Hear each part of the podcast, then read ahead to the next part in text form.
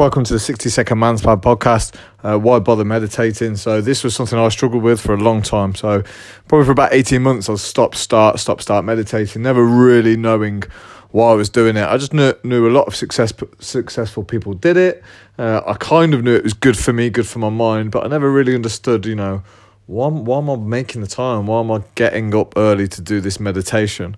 Um, and it was wasn't until it was explained very well to me that look, meditation is going to improve your focus. There's no doubt about that. So, where can you channel your focus once it's improved?